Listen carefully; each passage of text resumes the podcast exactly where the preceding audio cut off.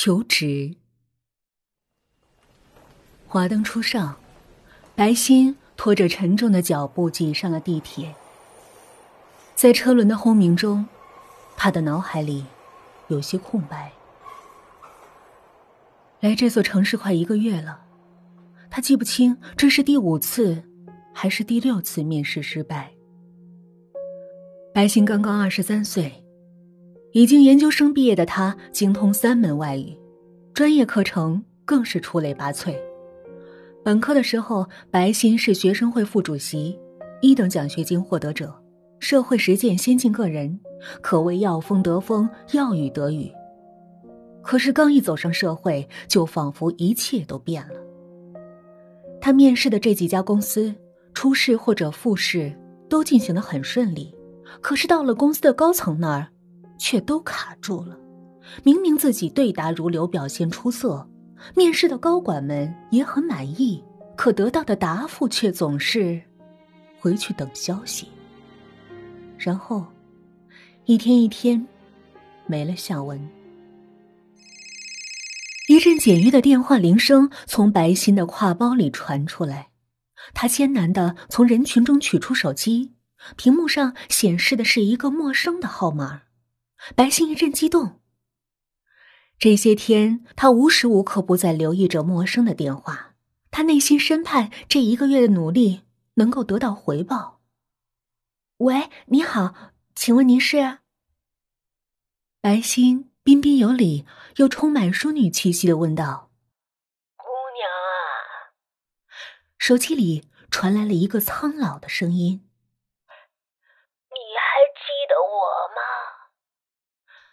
白昕仿佛被当头泼了一盆凉水，热切的心一下子又凉了下来。他疑惑的问：“您是？”“我是锦绣绿洲的房东孙婆婆。你现在还打算租房吗，姑娘？”白昕想了起来，他是一个星期前曾在锦绣绿洲看过房。那里并非城市中心，但是交通方便，环境优美，属于中高档社区。可是房租不菲，一套两居室的房子一个月得五千多。这对于眼下的白昕来说是一个十分高昂的租金，所以他很快就忘了这件事情。他疲倦却礼貌的回答着：“啊，孙伯伯，谢谢您，房子我暂时不租了。”说完，他就想挂掉电话，可是那头的孙婆婆仿佛看透了他的想法。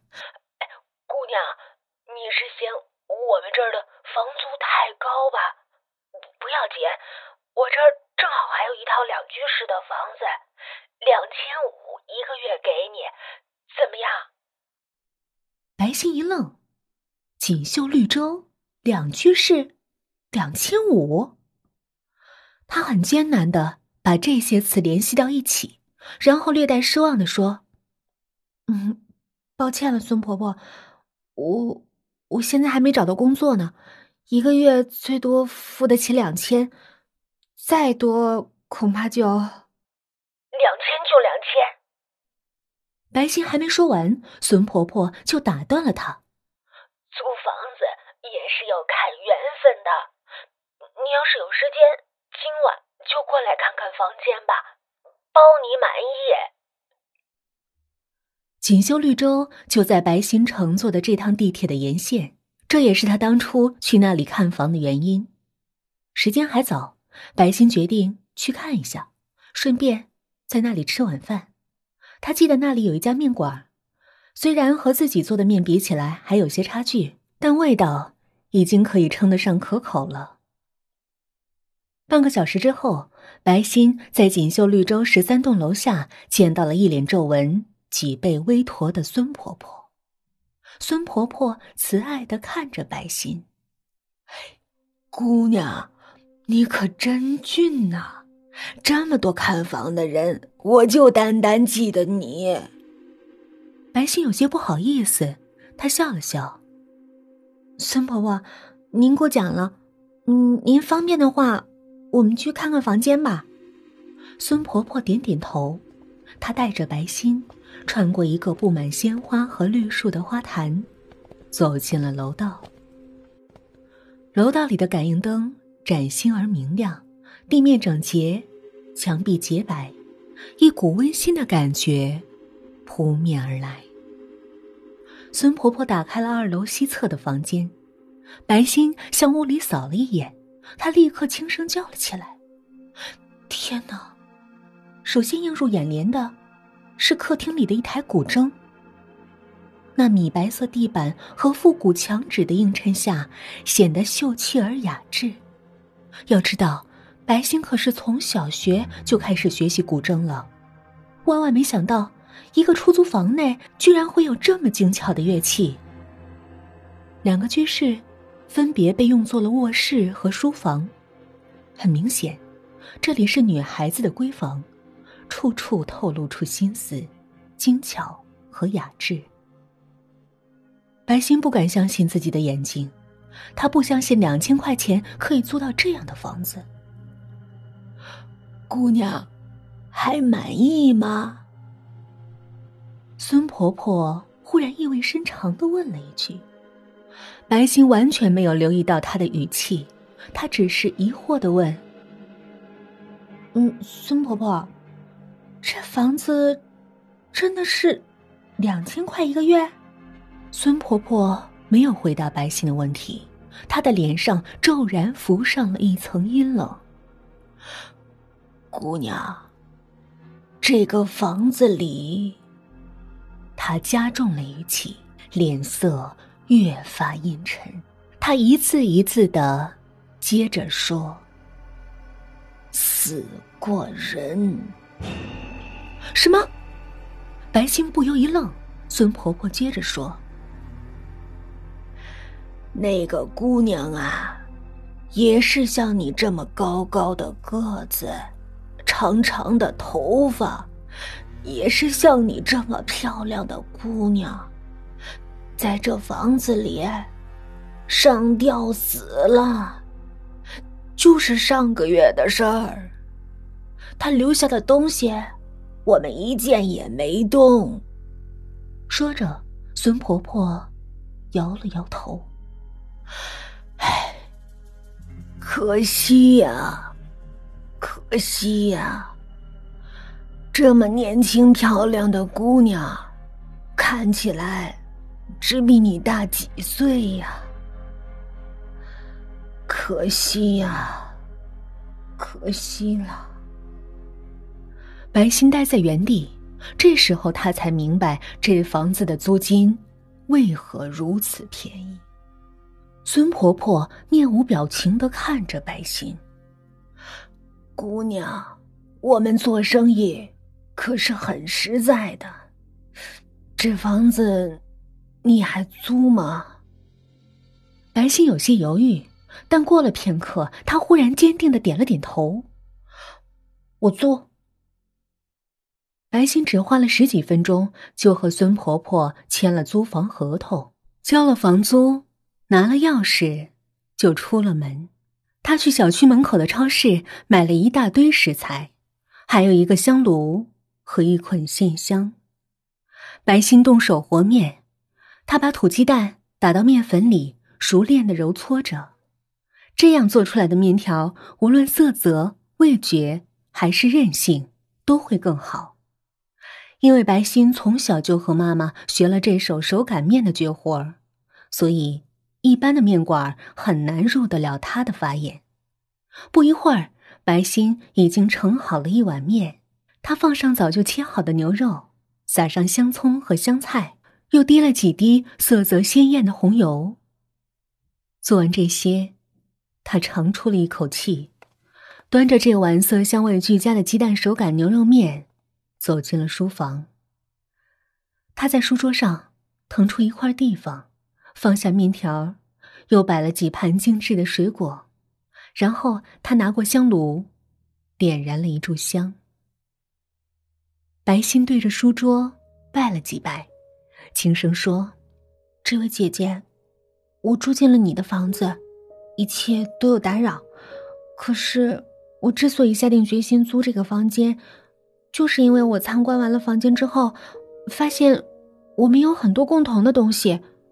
和你一样，我也喜欢古筝，我也觉得自己是个精巧细致的女孩。也许你曾经也为了生活和梦想，在这座城市里打拼。衷心愿你在另一个世界祥和安康。说完，他又对着书桌拜了几拜。这一夜，白星睡得很香。第二天早上，白星在一阵鸟叫声中醒来。他走下床，拉开窗帘，一阵淡淡的花香就飘了进来。白星对着窗外微笑。虽然最近找工作频频受挫，但他对自己有信心。是的，面对生活，永远不要放弃希望。吃完早饭。又在屋子里收拾了一圈，才不到九点钟。这时候手机又响了起来。白昕拿过手机一看，是一个陌生的号码。喂，你好。他礼貌的接起来，听筒里传来一个甜美而稳重的女声：“啊，你好，请问您是白昕小姐吗？”“是的，我是。请问您是？”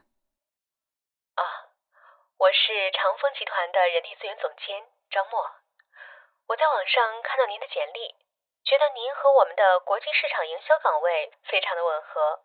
我们公司需要您这样有能力也有活力的新人。如果您方便的话，我们可以约个时间面谈。白昕一阵激动，他早就听说长风集团是一家知名的大公司，业务涉及多个领域，尤其是管理人性化，待遇丰厚。可以说是远超自己之前面试的几家公司，没想到失之东隅，收之桑榆，长风集团的人力资源总监会亲自给自己打电话。